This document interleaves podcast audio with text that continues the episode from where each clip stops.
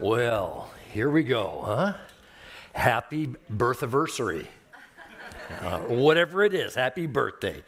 Today we are celebrating uh, who we are, where we've come from, and where God is leading us to. So I, I, am really excited. I'm excited today to celebrate Arbor as we go forward with God. And I tell you what, I'm, I'm thrilled that God has you here for such a time as this. I really am. In fact, I think that if you are here today, you are probably one in a hundred. You're probably one in a hundred. That makes you pretty special, doesn't it? If you're one in a hundred, I'm saying that's special. Turn to somebody next to you and say, You are one in a hundred. Go ahead, come on. Come on, do it. Nice and loud. Yeah. Yeah. You know what? Each, each one of us in Arbor is like us. Arbor is like us in this. It's no different than, than we are personally. We are the sum total of our experiences and our beliefs, right? And so each birthday that we have, we are the sum total again of our experiences and our beliefs. So each birthday, we are actually a new person, right? We have new experiences, we have new beliefs that we are taking into our life, and, and then we had even in the year before. And on a birthday, we want to remember where we came from, who we are, and where we are going. So I thought, you know what, we ought to do that with Arbor minute. We ought to just kind of remind ourselves for a second of where we come from and where we are going. We call that our mission. And our mission is this it's people helping people find and follow Jesus. Would you say that with me, please? People helping people find and follow Jesus. If you're a person helping people find and follow Jesus, what does the Bible call that? What's, what's the a disciple, a disciple. That's kind of a Christian word for it, is a disciple. And so that's why our, our tagline is making disciples together. Say that with me making disciples together. That's actually people helping people find and follow Jesus. When we do that, we believe that as we carry that out as a body of Christ, as we make a difference in people's lives, we'll begin to see a change even in the community and the people around us. It's our vision, it's what we want to see as our vision. So, would you read what our vision is with me as soon as it comes up on the screen? Here we go. Ready? Go. Seeing our lives communities, and a hurting world transformed as we walk with Jesus, become like him, and do what he did together. Yeah. And we said, okay, if you do that, if, you, if that's what we're doing together, where people uh, helping people find and follow Jesus, and we're, we're making disciples together, we're caring about that, then we will have certain values that we'll have, that will demonstrate, that we'll exhibit in our life. And we talked about them last year. We went through actually all five values. We said Arbor has really good looking legs with two G's because that's the acronym for our values. If you were here last year, you remember that. So here is what they are. Let's say them together our values, hold on, they'll come up in just a minute. There, oh, live invitationally, engage consistently, grow spiritually, give generously, and serve sacrificially. All right, so if we are living that way with those, and by the way, if you're interested in knowing more about them, you can go and check out last year. We did a full message on each one of those, going deeper into what does that really mean in our lifestyle and, and how we carry that out. And so you could look at that. As we start to live those things out, though, here's what I believe we will actually meet our motto. And our motto is this a little church with a huge impact. That's what we want to be. We're not, we're not, we don't feel compelled to. We don't feel like we have to try to create a mega church. We just want to have the impact of a mega church. Does that make sense? Why not? And you say, well, Cliff, that seems kind of impossible. It does on our own, but it does not with God. Because with God, nothing is impossible, right? With, right? Okay, thank you. Okay, yes, good, good, good. We're, we're tracking now. Here we go. Okay. You might have heard the name Hudson Taylor before. Hudson Taylor was a missionary to China and was also the founder of the China Inland Missions. Here's what he said I have found that there are three stages to every work of God. Three stages. First, it is impossible. Then, it's difficult. Then, it's done. Isn't that God's way of doing things? I think uh, that Hudson Taylor would agree with this premise. Impossible is possible when God leads the way. Yeah. Would you say that with me? Impossible is possible when God leads the way. Now say it like you mean it. Impossible is possible when God leads the way. If we are going to grow up to be that kind of a church, then we need to pray that God will lead the way and that He'll show each and every single one of us what our role is in that.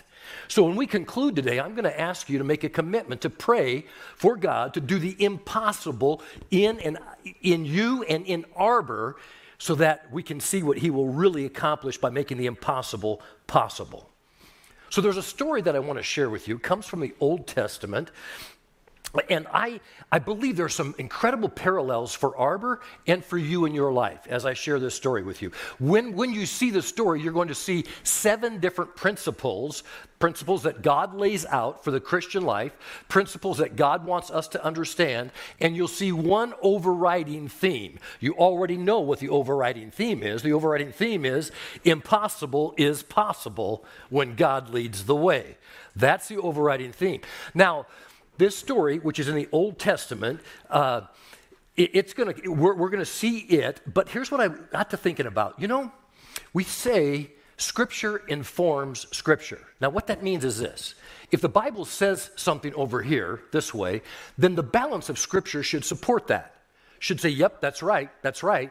So I got to thinking about that and I thought, if, if impossible is possible when God leads the way, and that's very evident in the story that we're going to look at in just a moment, that's the Old Testament. Does the New Testament, does what Jesus said support that. And so I looked at the New Testament, what Jesus said, and went, oh my goodness, it supports all seven of them. And then I thought, you know what would be crazy is we're doing this Romans 8 thing. And what if Romans 8, that single chapter of Romans chapter 8, happened to support all seven of those principles? And bam, it does. It does. And you're going to see that in just a minute as we go through that today, okay? So here the story comes, the Old Testament first, that's Judges, the book of Judges, and it comes in it, chapters 6 to 8. Now, I'm just going to paraphrase it because of time. We don't have time for me to read the story to you, but I'm going to encourage you to go read it. And the reason is you will come up with much more information than I'm, I'm going to give you today if you just read those uh, 6, 7, and 8, those three chapters right there. The story is about a man named Gideon. Gideon. Now, here's the background. The Israelites had begun to worship other gods, and God did not like that. He said, He's quit doing that. And He warned them again and again. He sent prophets to them and said, said Hey, you've got to turn back to God. And they ignored him. And so, the beginning of chapter 6, we read that God gave them over to the Midianites, that were their enemies. The Midianites were their enemies for seven years. Now, what that meant is they lost battles. They were overrun. They were living in fear. They were hiding out from the Midianites who would attack them and take their food or take their persons or do whatever they wanted to do every chance they got. And it actually said that when the Midianites would come, they would camp in the valley before they began to attack them. And, and they were like locusts, it says, in number. You could not even count how many of them were there. And of course, then they would just ransack the Israelites and, and put the land to waste. The Israelites began to hide in caves to live and hide out in the hills to avoid the Midianites because they became so afraid of them. The whole, the whole country, it was a scary place to live. You didn't know what to do. They were in what they could see as an impossible situation because there was no way they could overcome these guys, the Midianites. There was far too many of them. They could not accomplish the impossible without God. Accepting our inability, you and I accepting our inability and God's ability is really critical. It leads us to our first principle. The first principle is this impossible is possible when we recognize our need for God. But we've got to recognize our need for God. So I say, well, do, well does, does the New Testament, does Jesus' sayings agree with that? And yeah, Jesus said, You must be born again. So obviously, there's a need for God. In Romans chapter 8, it says, Those who are in the flesh cannot please God. Oh, so there's a need for God. And verse 26 says, In the same way, the Spirit helps us in our weaknesses. So there's a need for God. The Spirit needs to help us in our weaknesses. So you can see how critical it is that we understand our need for God. And when we understand our need for God, then we're putting Him in His proper place. And when we put Him in His proper place, He's leading the way. And impossible is possible when God leads the way. Now, listen, we cannot be a little church with a huge impact if we think we can do it on our own. It isn't going to happen. We need God to intervene and to do things supernaturally. We can't win on our own. But listen, we can't lose if we let God lead the way. We cannot lose. We can be people helping people find and follow Jesus. Man, impossible becomes possible when God leads the way. Now, for Gideon, our, our, our, hero in the story, it was so bad that he found himself hiding out. He was hiding in a wine press, wasn't, wasn't crushing grapes. He was hiding in a wine press, threshing wheat, hoping that nobody would see him, hoping that he could hide out from the Midianites. Well, an angel found him there. And an angel comes up to him and greets him, and he, and he says, The Lord is with you, mighty warrior or man of valor, depending on your translation. And you can imagine Gideon. He's hiding out there he must be looking around going, Who's he talking about? It can't be me because I'm hiding out here. I'm scared. I, am a, I'm a chicken. And yet he's saying, You're a mighty warrior? Uh, how, how, how can that work? His immediate response to the angel is this If the Lord is with us, why are we in this terrible situation? Why has God abandoned us? Oh, you ever heard that from people? Yeah, the angel says to him, Hmm, the Lord did not abandon Israel, Israel abandoned the Lord. They began to put other things before God, they began to worship other gods. God did not abandon them. In fact, God wants them to come back to Him, and He wants you, Gideon, to go and take them back, to wipe out the Midianites so that they can come back to the Lord. I find it fascinating that God saw Gideon as he created him to be, not as he was acting. Huh? He saw him as he created him to be, mighty warrior, not as he was acting, scaredy cat, chicken. Oh man, I stop and think about that. I think some of us have been living in a way that is not the way God created us to be. We need to believe God when He tells us what we are and who He created us to be. By the way, did you know God never created a single person negatively? In other words, God's identity for all of us is positive, it is not a negative identity. And he's saying, Would you live into the identity and the way I created you? You see, impossible is possible when we accept God's identity for us and we begin to operate in the identity He's given us. Not the identity the devil has given us, not the identity your poor self image has given you, not the identity someone else is trying to foist upon you and says, Yeah, but you are. No, no, no, no, no. Doesn't matter what they say. What does God say? What does God say about you? That's what begins to matter.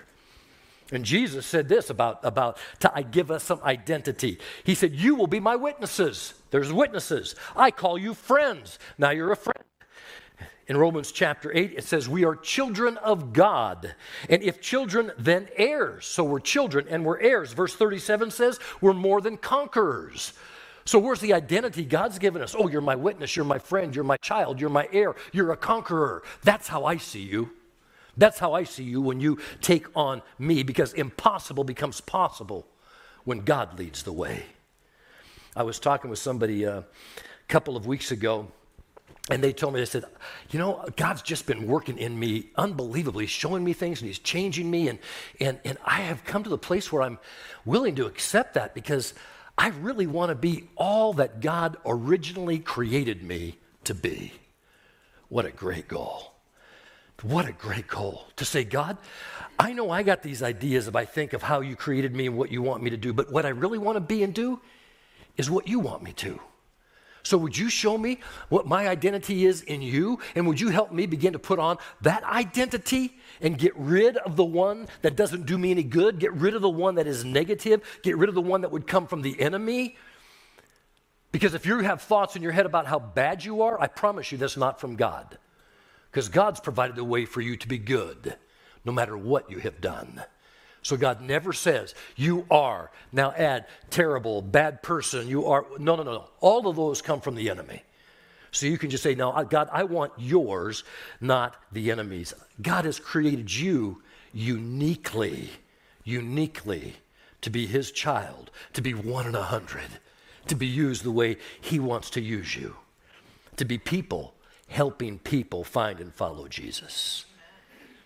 So the angel told Gideon, Look, why don't you save Midian from Israel? And, and Gideon's immediate response is to point out all of his inabilities, right? All the things that he sees about himself. Oh, oh, oh, I couldn't do that. My tribe is the, is the smallest tribe in all of the tribes of Israel. My clan is the weakest clan, and I'm the weakest person in my clan. You, you, you, you got to be thinking of somebody else. You got the wrong guy. And the angel said, No, I don't think I do.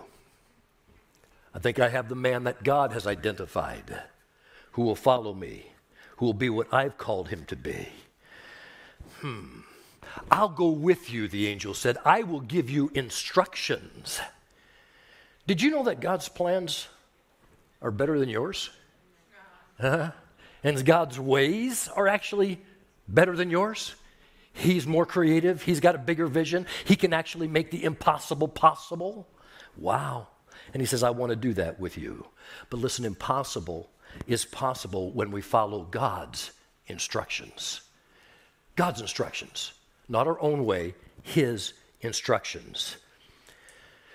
Jesus said, You're going to be witnesses to me, telling people about me everywhere, making disciples, baptizing them, teaching them. That's people helping people find and follow Jesus. That's what that is. And he says, These are the things you're going to be doing. These are the instructions I'm giving you as to how you should live. Romans 8 14 says, For we are all led by the Spirit of God. So there it is in Romans 8. We're led by that means God's going to lead us. He's going to give us instructions. He's going to tell us where to go. But we need to ask the questions, right? When you say, Lord, what's my part? What's my part in it? What do you want me to do to be one in a hundred, to be engaged in the mission that you've given me? How can I be part of you doing these victories where you turn the impossible into possible? Are you asking and are you listening? I love the fact that this angel didn't chastise Gideon for asking questions. He, God doesn't chastise you for asking questions. He says, Bring them on. I've got your answers. Sometimes we'll ask questions and he'll just say, Yeah, well, that's not for you to know. And that's okay too, because he's pretty big. So he says, Gideon, Gideon, the angel doesn't chastise Gideon, but he gets him focused on the task God wants him to be about. Gideon became determined to follow God's instructions. Did you hear that? He became determined to follow God's instructions. Now, when we do that, when we decide we're going to follow your instructions, God, and God's asking you to do something that seems way over your head that you could not possibly see yourself doing, don't worry, God starts small.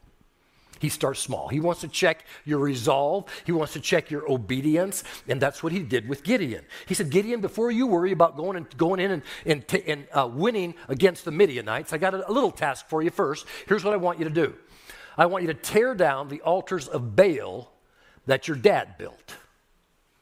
I want you to go and tear them down because those altars to Baal demonstrate an allegiance in the wrong place.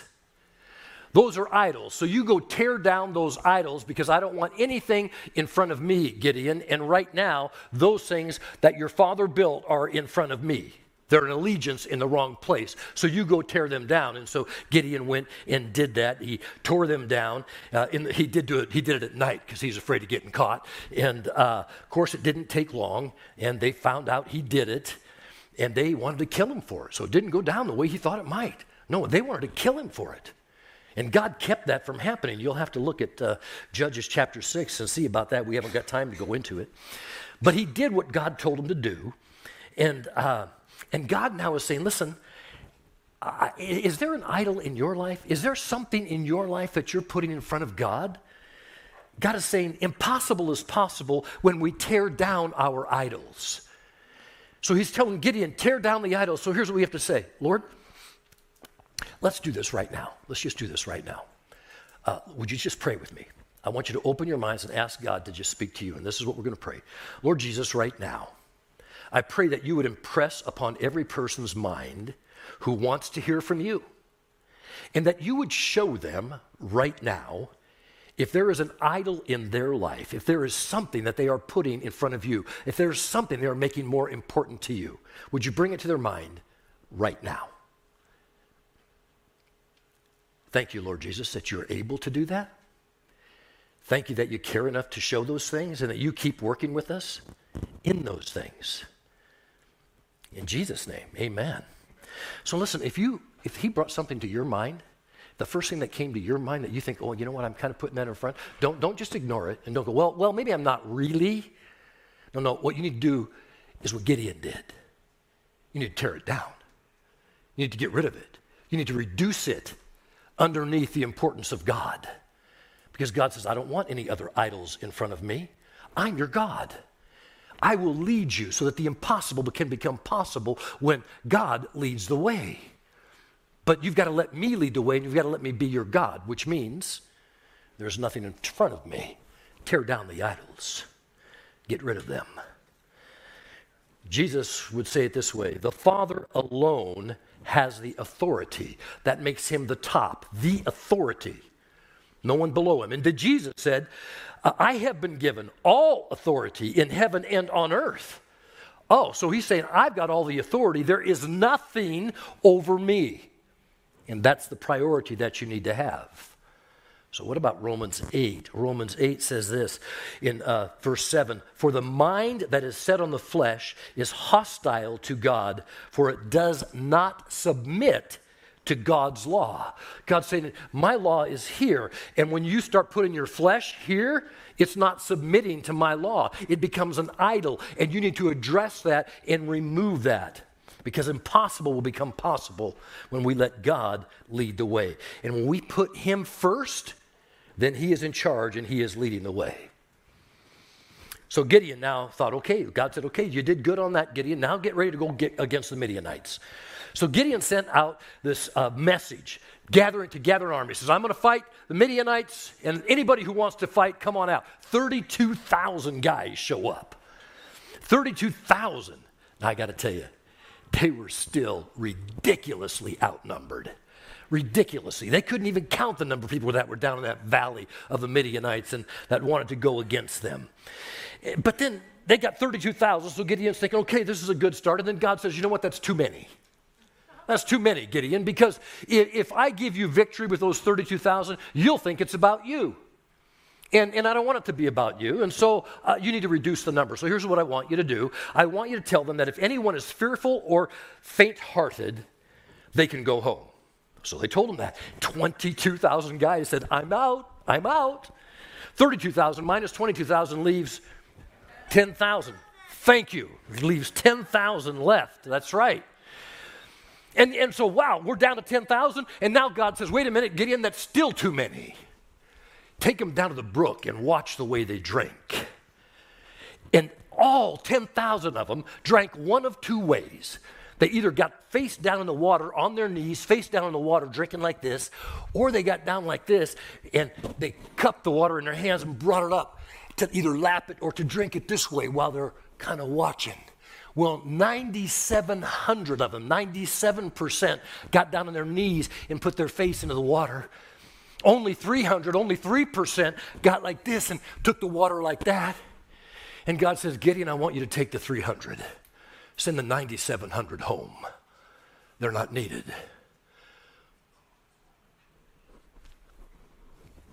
Am I hearing right? You want me to take the 300 and let the 90? Yep, 300's enough. 300, 300 out of what was 32,000? That's, that's not even one in a hundred. Ah, but it's the ones that God wanted, it's the ones He had in place. Impossible is possible when God leads the way. I, I find it fascinating to me. that Gideon did not berate these people, he didn't belittle them, he didn't even try to convince them to stay. He let them go. Hmm. Arbor, listen, God's allowed some people to leave. He's allowed some people to leave. Some because they become afraid, some because they're uncomfortable, some because that things didn't go their way, or their feelings got hurt, or they were faint hearted. But whatever the reasons, we do not berate, we do not belittle, we do not be angry. You see, it's not about them, it's about what God wants to do with you because you are one in a hundred. And He has work for you to do. You're one in a hundred, so be prepared for God to use you. That's our fifth principle is this. Impossible is possible when we let God pick the team. Impossible is possible when God picks the team. Jesus said it this way You will be my witnesses. He was picking the team. So Jesus, you know, he feeds the 5,000 men, you know, with, the, with the, the loaves and fishes. He feeds 5,000 men, not including women and children. So we figure there's 12,000 to 20,000 people there, something like that. They all want to make him king, 12 to 20,000. But Jesus doesn't let them make him king, and he doesn't go for the big numbers. He goes this I'll take 12. I'll take 12 and I'll use them to begin with, and we will change the world with the 12 because impossible becomes possible when God leads the way.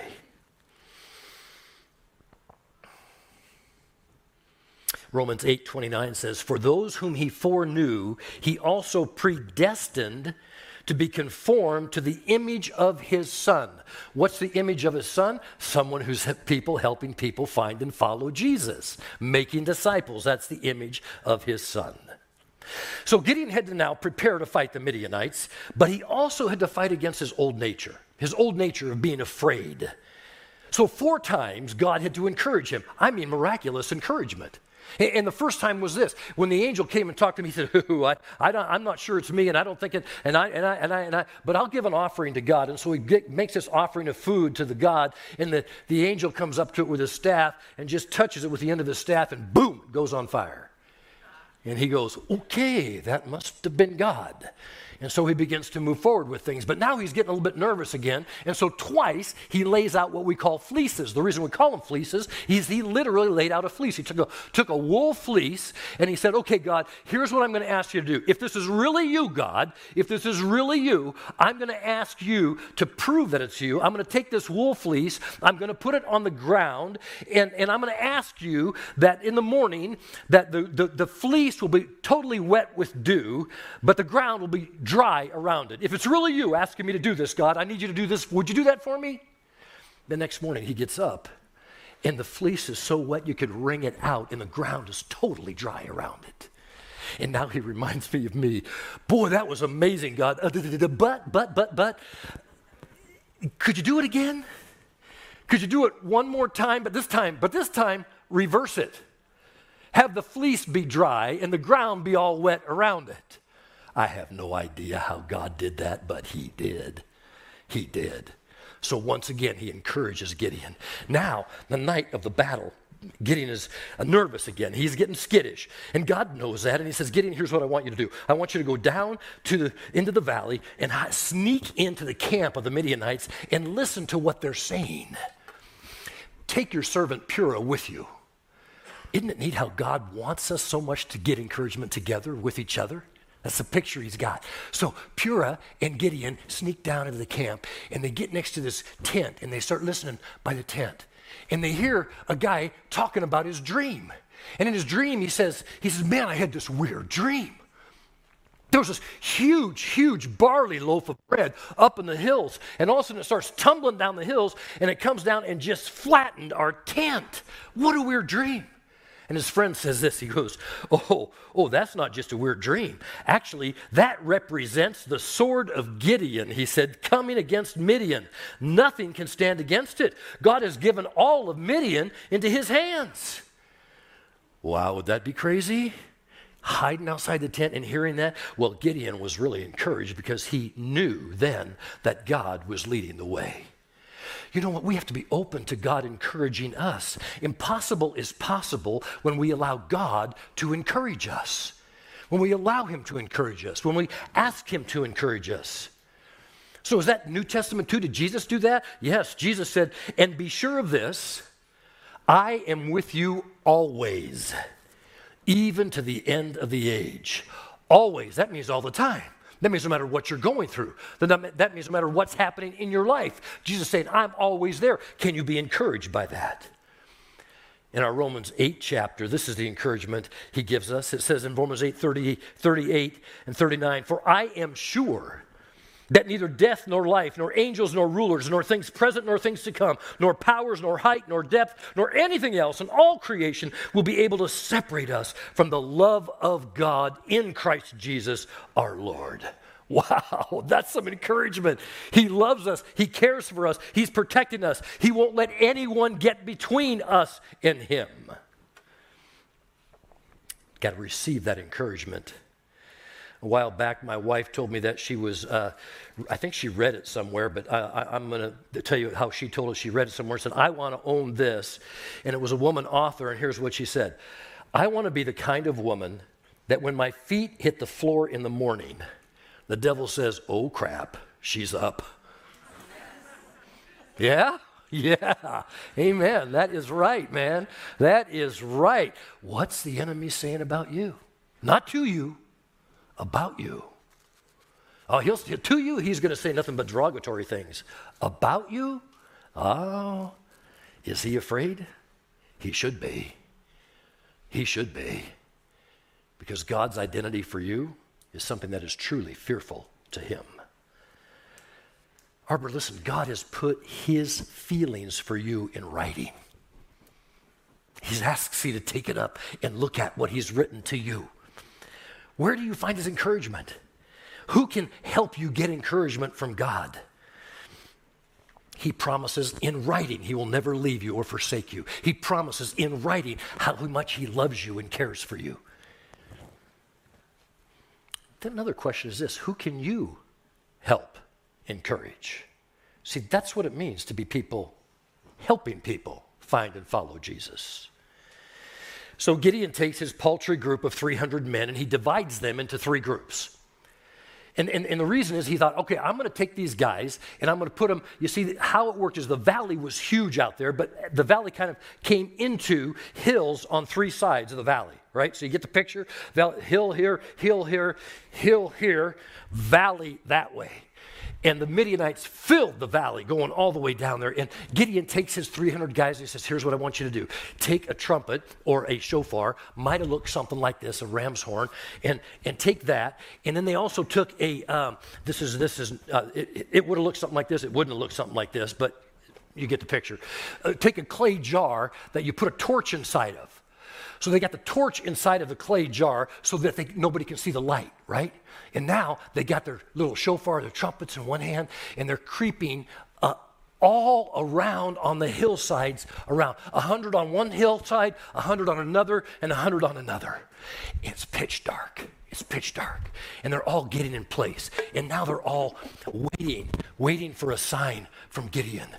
And Gideon says, When I start it, you do the same thing.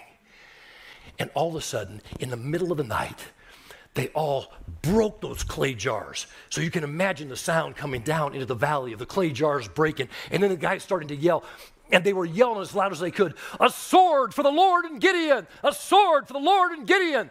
And these people are coming out of their tent, sleep deprived and everything else, and then they began to blow their horns. Might have sounded something like this. If you've got tender ears, you can plug them.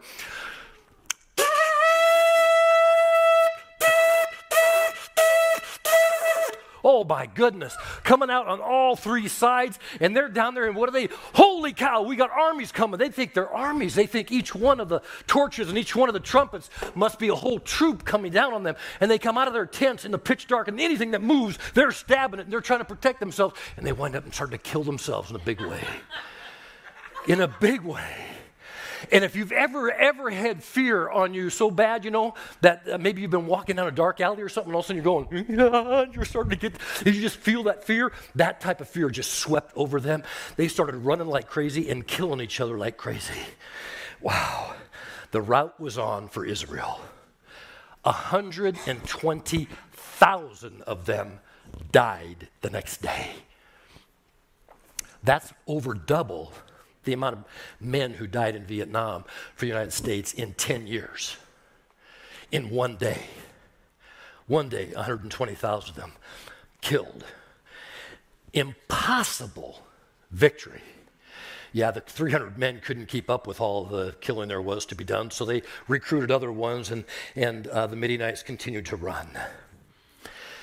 Here's our final principle impossible is possible when we fight the battle God's way. Not yours, not mine. God's.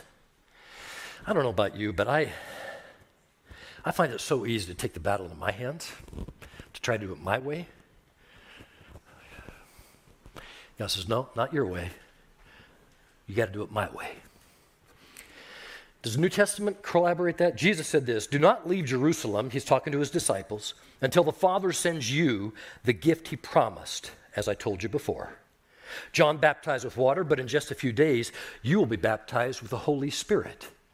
Oh, Jesus is saying you need the Holy Spirit in you. He'll direct you, He'll guide you. He's the one that you need to pay attention to, the one that you need to listen to, the one that you need to get your fighting instructions from. And then Romans 8:31 says if God is for us, who can be against us? If you have accepted Christ as your savior and Lord, then the Holy Spirit was deposited in you and the question just is how much room are you going to give him? Are you going to let him lead?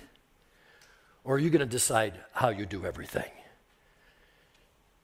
So we see both from the Old Testament and the New Testament that God's way, which is rarely our way, is always the best way. It really is.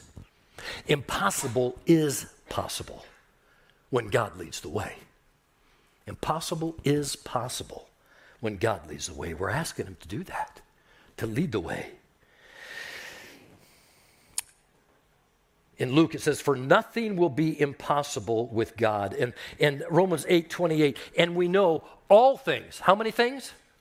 All things work together for the good of those who love God and are called according to his purpose. What's his purpose? People helping people find and follow Jesus. He says, Arbor, that's what I want you to be about. Let me give you fighting instructions. Let me show you how to do this, and you can be the little church with a huge impact that God can do. He can have a mega church impact with a little church because God can do that. And He's asking you to be part of that. Today is Response Sunday, and that means that we've asked you to respond to God in some way. And and you'll notice that we have a communion elements on the side of the room there. So uh, in, a, in a minute, the worship team is going to come up here and, and uh, they're going to play some songs. And while they're doing that, we just want to encourage you to be able to go and, and uh, per- participate in having communion, uh, remembering the, the, what it's about. As the juice reminds us of the shed blood of Jesus and that the, the cracker is that his body was broken for you. He's actually praying for you, interceding for you right now. Then you'll notice all these candles up here. So here's what we'd like is, is while that's going on and we're worshiping him and, and just be comfortable doing however he ha- directs you to do that, if you are willing, if you are willing to commit to being the one in a hundred, to commit to saying, Lord, I want to I want to be a people helping people find and follow Jesus. I want to be engaged in how you want me to do that. Then, then I, we'd like you to come up here and light a candle representing that, okay? signifying your commitment and, and willingness to be part of God making the impossible possible so he gets glory from it. Let's pray. Lord Jesus, thank you that you were very selective in who you chose to help you do impossible things. So we're asking to be part of that now. We're asking you to help us accomplish that and to show us the things that you would have us do to take up the identity you have given us as only you can. And so, Lord, as we as we open our hearts and minds, show us the next steps, each one of us individually. And we are just coveting, we're asking for your protection, your blessing, your oversight on what takes place from here, your church, your people, the ones you've chosen. Thank you for that. In Jesus' name. Amen. Would you stand and I'm going to give you a, a blessing from the Lord, and then we're going to continue to worship and, and have communion and so forth, okay? The Lord bless you and keep you. The Lord make his face shine upon you and be gracious to you. The Lord turn his face towards you to give you his peace and his strength so that you can be one in a hundred people helping people find and follow Jesus. In Jesus' name. And all the people said, Amen. Amen. Let's worship the Lord.